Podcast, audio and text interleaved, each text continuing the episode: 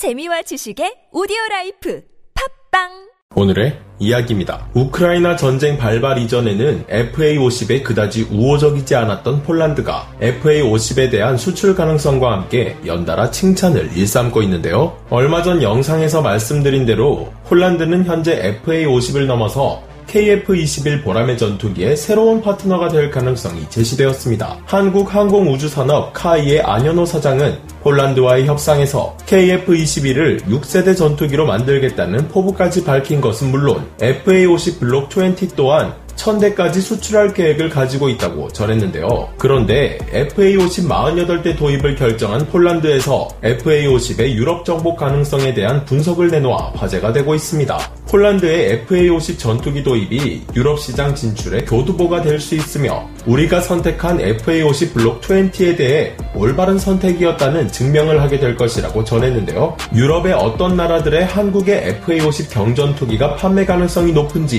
그 이유에 대해서 폴란드 국방 전문 매체가 보도한 내용 자세히 알아보겠습니다. 지난 8월 4일 폴란드 현지 국방 매체 디펜스 24에서는 자신들이 계약한 KAI의 FA-50 경전투기가 유럽 시장 곳곳에 수출될 가능성이 있다는 특집 기사를 보도했습니다. KAI의 안현호 사장은 디펜스 24와의 인터뷰에서 폴란드가 FA-50 전투기의 유럽 시장 교두보가 될 수 있으며 이와 더불어 T-50, TA-50의 교두보가 될 수 있다고 말했는데요. 디펜스 24의 보도에 따르면 카이는 총 1000대의 T-50 계열 기체들을 판매하고자 하고 이를 위해서 현재 수출 시장의 지리적 한계를 넘어서길 원하고 있으며 아시아 일부 지역과 미국의 ATT 사업에 한정되어 있는 수출길에 유럽 시장 진출을 위한 새로운 파트너가 필요하다고 밝혔습니다. 유럽 및 주변 지역에서는 이탈리아와 폴란드뿐만 아니라 그리스와 이스라엘에서도 유지 비용이 저렴한 M346 마스터 고등훈련기를 채택하고 있기 때문에 T50 계열 훈련기가 유럽 시장을 공략하는 것은 매우 어려울 것이라 내다보았는데요. 하지만 앞으로 수십 년 동안 F-35나 F-16을 운용할 계획이 있는 국가라면 이야기가 달라질 것이고 비무장 훈련기에 돈을 쓰고 싶지 않으면서도 공군력을 강화하고 싶은 나라들에는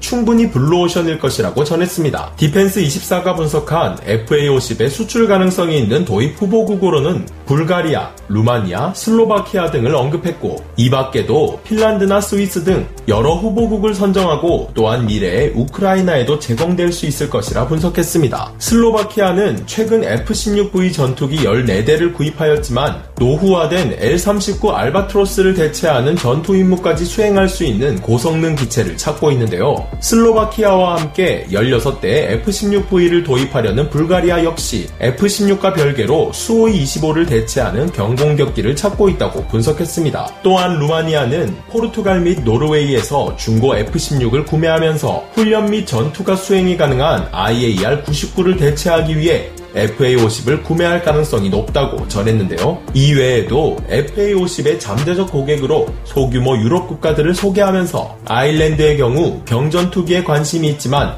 현재까지는 스웨덴의 그리펜 전투기가 언급된 상태이고 오스트리아는 유로파이터 전투기를 대체할 전투기 외에 M346 마스터 고등훈련기가 언급되었으나 높은 유지보수 비용으로 인해 아직 구매가 이루어지지 않았기에 공중 초계 임무 및 전투 공격 임무, 고등 훈련 역할을 모두 할 수 있는 FA-50이 틈새를 파고 들어갈 수 있다고 디펜스 24에서는 분석했습니다. FA-50은 최근 나토에 가입한 핀란드에는 굉장히 흥미로운 전투기로 떠오를 수밖에 없는데요. 핀란드는 62대의 FA-18CD legacy Hornet을 대체할 F-35A 블록4를 64대 도입하기로 했기 때문입니다. F-35의 엄청나게 비싼 운용 유지비로 인해서 평시에 전투 및 공중 초계 임무를 담당하는 아주 노화된 BAE 호크 MK-51과 MK-66을 대체하기 위해서 FA-50을 선택할 가능성이 높을 것이라고 판단하고 있는데요. 스위스 또한 FA-18을 교체하기 위해 F-35A 36대를 도입하기로 한 국가로서 핀란드와 같은 선상에 놓여 있을 것으로 예상됩니다. 현재 러시아 침공에 맞서고 있는 우크라이나에서도 미국의 F-15, F-16 전투기 지원 법안이 하원에서 통과되었고 앞으로도 상원, 대통령까지 통과된다면 우크라이나는 앞으로 미국제 전투 기들로 무장하게 될 텐데요. 우크라이나 무기 지원에 진심인 폴란드가 적은 예산으로 많은 임무를 수행할 수 있는 FA-50을 추천하지 않을까 하는 생각을 해보게 됩니다. 고등훈련기로 쓰기엔 비싸고